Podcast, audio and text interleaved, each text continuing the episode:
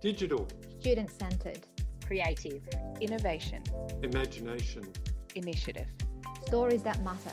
I'm Joan Sutherland, and this is Tales of Teaching Online, brought to you by Deakin Learning Futures. Hello, and welcome to today's podcast on how you can use learning analytics to enhance engagement online. Today, I'm joined by Brett McLennan, the Director of Learning Analytics at Deakin, who will explore the use of learning analytics. And although we can access a lot of data, how can we make meaning from this data? Hi, Brett. Can you introduce yourself today? Yeah, thanks, Joan. Um, I'm Brett McLennan, uh, Director of Learning Analytics at, at Deakin. And I've been sort of working in higher education and education more broadly for, oh goodness, nearly nearly 30 years now. So I'm kind of, I've been around for a while. And I think the, the interesting thing is that it's a space that keeps developing and growing, and there's always more interesting things you can do to develop the the better experiences for students to engage and continue learning from what they might do inside university to building that lifelong experience of learning. It's an important uh, point you make in relation to learning analytics being around for some time and it's talked about a lot. But can you just tell us in a few sentences what learning analytics is and what's the benefit of using them in the online space? Yeah, well, I guess learning analytics is often referred to, you know, in the kind of the more seminal texts from um, places like SoLAR with with Siemens and and so on as you know, the measurement, collection, and analysis and reporting of data about learners and their contexts for the purpose of understanding and optimizing the environments in which learning occurs. Which, to put it more simply, is about understanding not only what students are doing in a space, but how we can optimize that space for learning to occur and to, I guess, to want of a, a better term, to emphasize the things that are working well and to, to minimize or mitigate the things that might not be working quite so smoothly for students in that environment. And, you know, when that was first talked about back in, in 2012, around that, that period, you know, it was looking at a lot of reflective data. But the information we're getting these days is, is so good and so quick that we're starting to move towards what can we do um, as learning is occurring to make changes, to make corrections, to make some nuances about what students might be doing in our units and subjects. So you mentioned that you emphasize it emphasizes what's working well and what's not working so well. How can it be used by teaching academics to enhance engagement online, real time, and then as a reflective practice? It's a really good question, Joan, because it's it really is about context and understanding what your unit is about because no matter how good a learning analytics environment might be, what the academic knows about their, their unit or their subject is how it's taught, what they're trying to achieve as an outcome, the pedagogical principles that sit underneath what they're doing. So, what learning analytics can do is to emphasize, I guess, the outliers or pieces of, of information that seem to be analogous to the action that are taking place. But there could be any number of different reasons why those things occur. They could be a lack of performance in terms of uh, a resource we thought was going to work very well. It might be a new staff member coming on board, teaching unit for the first time and being unfamiliar with the pedagogical underpinnings of that unit. Or it could be that, you know, it's simply um, an artifact that sits in there that doesn't mean really anything. And if we looked at that in terms of success, while it might look, you know, um, ineffective, if you compared that to what normally happens with that kind of media or that kind of medium, it could be, you know, realistically what happens all the time in those spaces. So it does require someone to, to look at data, to look at information, and then make a really logically informed choice based on their practice around what steps they might take from, from that information. So you mentioned context there. Do you have to, um, in the relation to learning analytics, identify what information that you want to uh, um, get before you actually use the data, if that makes sense? It, it's helpful in some ways, but it's it's more about, I guess, looking at what patterns you're expecting to see and why are those patterns there and why are they occurring. So, you know, the, the common example I use is with looking at at video data, for example, when you're looking at someone how they watch video. And you know, you would expect to see normally um, what's commonly referred to as a decay curve, where there's high engagement at the start of the video, and then the longer the video goes, the engagement drops down um, kind of plateaus and then kind of peters away. You expect to see that. If you don't see that kind of pattern, you start to question, okay, why is that happening? That's not what you expect to see with video. So, what's the reason for that? And it could be that the reason for the drop off is that the material that's at the start of the video content is really aligned to assessment, to learning outcomes. Um, it's formally driven by the academics um, approach to their students. And they might be talking about things that have been mentioned in, in workshops and secondary activities.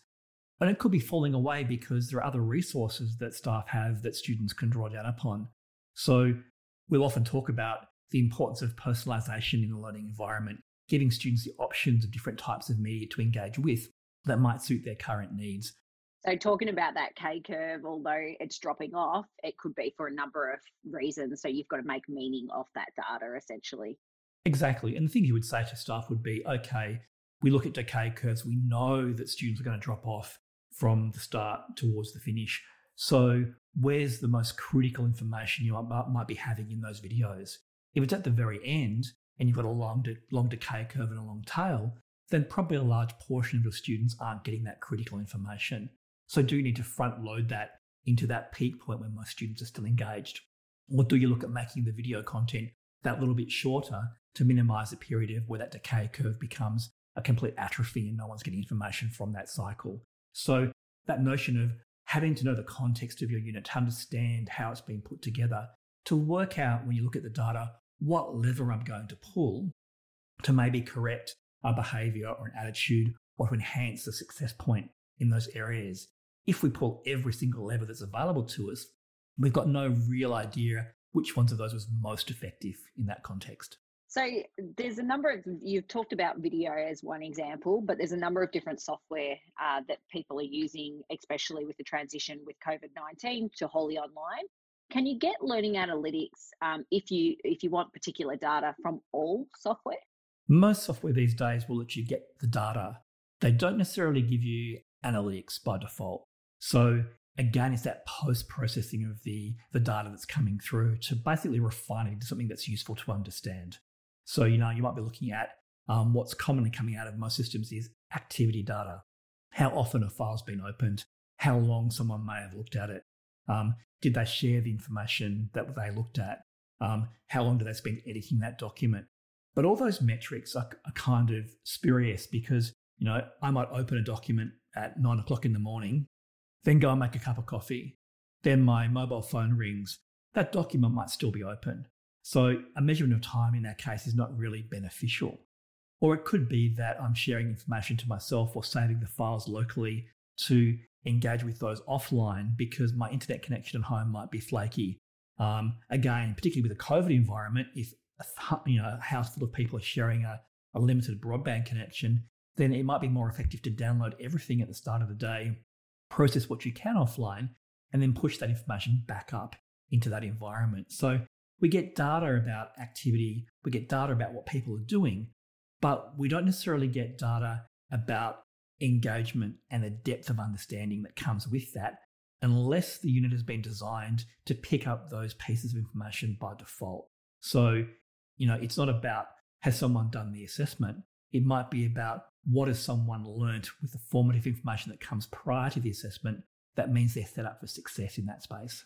Okay, so you've talked about uh, the different data that can be available, and you might look at the um, the way a video has been structured, the different types of multimedia resources, how you're um, presenting information to students. Are there any other strategies uh, that you would recommend uh, to look at particular types of data to um, enhance engagement or iterate courses online? I think it comes down a lot to to feedback. So you know the most difficult thing to analyze with anything is qualitative feedback from from students or stakeholders because the information is not you know uh, a checkbox of yes or no. It's it's nuanced. Um, it has impact around those pieces that come through. So the real data you want to try to get to is what is it about this process that is impacting someone's ability to proceed or to move forward? Um, and that might be um, in a quantitative assessment. It might be students aren't giving positive feedback around watching lots of video. But in a more nuanced qualitative environment, it might be they're not watching the video because they're finding it difficult to extract information from that black box. Uh, there's no transcript perhaps that goes with the video to, that makes it searchable or content findable. So they're having to plow through large pieces of, of locked in content to get to that nugget of information they need to, to move forward. Which is where that notion of, of text versus, you know, a more rich media process is an interesting dynamic to work with. It's about asking questions and maybe challenging what you're seeing in the information that's coming from learning management systems and the ecosystem of the learning environments to work out is that pattern what I expect to see or is it something different? Why, what's happening here? What's working with that space? Or it could be looking at you know, data that comes out of the formal evaluation of a unit where students might say they were unhappy with the learning resources that are coming through. Okay, then why were they unhappy? What were the elements they looked at a lot? What were the ones they looked at more infrequently? Those kind of pieces could be an interesting balance to get to. So it's about building that understanding of the, the unit you're working within and the complexities of what's there. Because unlike um, a finance system where it's kind of very clear where the data goes, you know, funds come in, funds go out, it's very transactional. Learning is hideously complex. You know, the number of nuances and variations that happen in those spaces are not a one to one ratio. They're very, very rich. So that makes it much harder to get concrete outcomes from that process. So learning analytics really is never going to give you a concrete answer to your question. It's going to give you a series of prompts that you can explore to validate the thinking and the assumptions underneath what you're trying to achieve, and then testing those and refining over time. So, iterations, you said before, is a really key part of this process. We can build it with the best models in the world, with the best processes in the world, and we put that out into the environment and we go, oh, the students did what? Did it work? They went that yeah. way. I never expected them to do that. Why? Yep.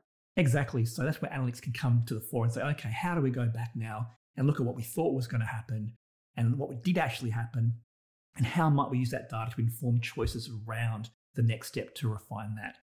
By what you've just said, it sounds like that um, learning analytics or data from one piece of software, it's only one piece of data. So we need to take data from a number of different sources, such as, as you were mentioning before, um, f- feedback, qualitative feedback um, from students and stuff.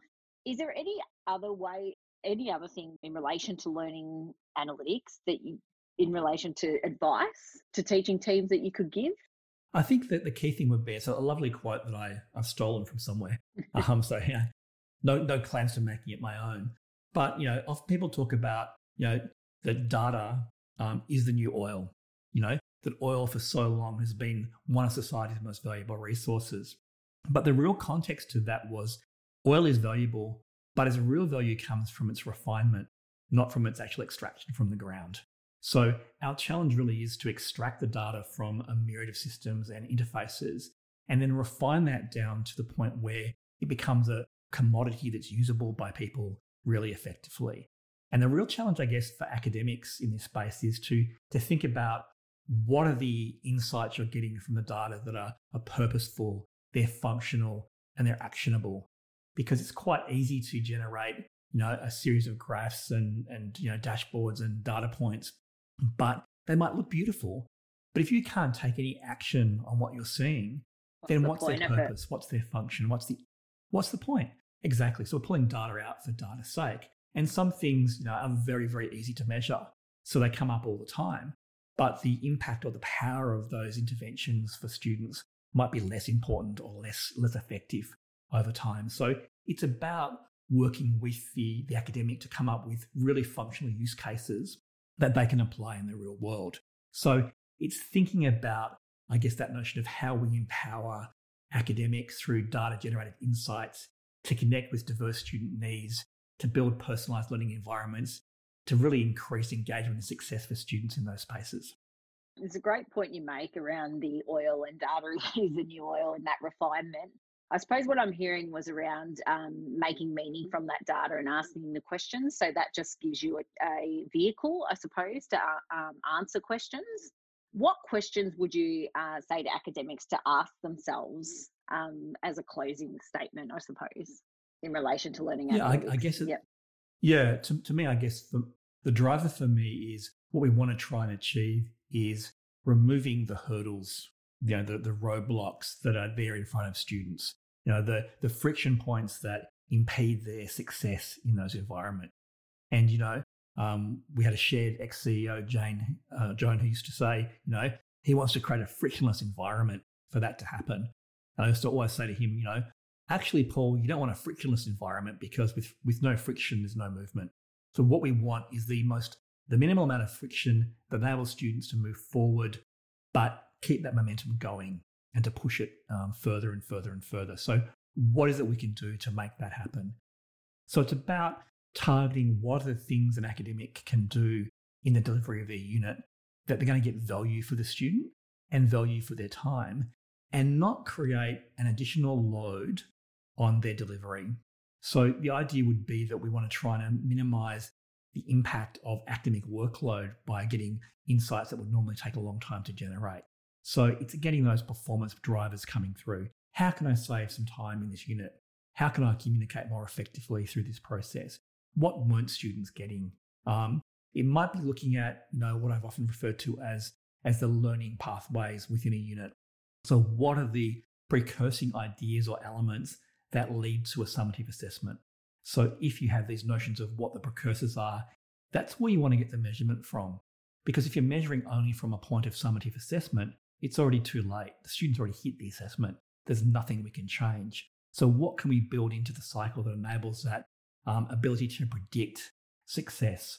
Um, and that might be things you can foreground to the students directly by using data to say, you know, students that have done this unit before, what we found is the students that did these exercises by this period of time or in this week or focused on those components did better than students who didn't use those, those resources. And it's coming from an evidence based statement. So it's not someone saying, you know, well, I believe this is what's what happens. It's about being able to comfortably say this is what happens. And evidence it with something. Thanks for that, Brett. There's a lot of information that you've provided, in particular around that it's not just a quick fix. I suppose learning analytics we hear about a lot, and there's this fancy term, but um, in particular around that data and looking at what you're going to actually do with those um, that data and to challenge your own thought process and assumptions um, in relation to what's happening and that it's not just a quick fix i suppose that you're looking for patterns and does it expect is it what you expected or is it not what you expected and questioning yourself as to why. So uh, look thank you for your time today. I just want to know is there any other comments you would like to share around uh, learning analytics Look, I think probably the, the, the parting piece of, of insight would be that the key role that academics play in learning analytics is coming up with the questions that they want solved. And I think what happens oftentimes is people think, I don't have the data to make that assumption. I don't have the data to underpin that, that perspective. But what we really need from the teaching staff and academic staff is what is it you want to know? What is it for you is going to make a difference and be powerful in your teaching? And then we can push the refinement and those, those kind of investigations into the data to underpin those assumptions to teams who are, who are actually skilled in that environment the data scientists, the data engineers, people can, can extract information for us. So, to me, the real focus of learning analytics is to create really powerful stories from an end user that we can then feed into the technical teams to deliver data to underpin those assumptions and those outcomes. It's not someone having to do all the work at one end of the spectrum. It's about tying it together um, as a linear story and making those connections through a story and creating that narrative is critical just to inform future iterations not of one unit but across the board with transforming education into that online space as well. Exactly. It is about that whole notion of you know it's you know it takes a community um, or a village to raise, to raise a, child. a child. You know it, it, it takes a community of practice really to enhance and keep qualities of education moving forward as well. And you know we need to pull together all those different bits and pieces and that's a good that's a good parting comment i think is it's not fully refined yet that we still got a ways to go but something that we can do is ask ourselves what questions do we want solved solved? What do we need to know in order to help um, the teaching and learning process? Look thank you for your insights today brett. It's actually been very informative for myself as well um, just in relation to uh, learning analytics being such a big topic i think but little nuggets and little strategies that you've uh, provided today uh, to uh, the teaching and learning process that can actually uh, inform that process, I should say. So thank you for your time and uh, yeah, look forward to chatting soon.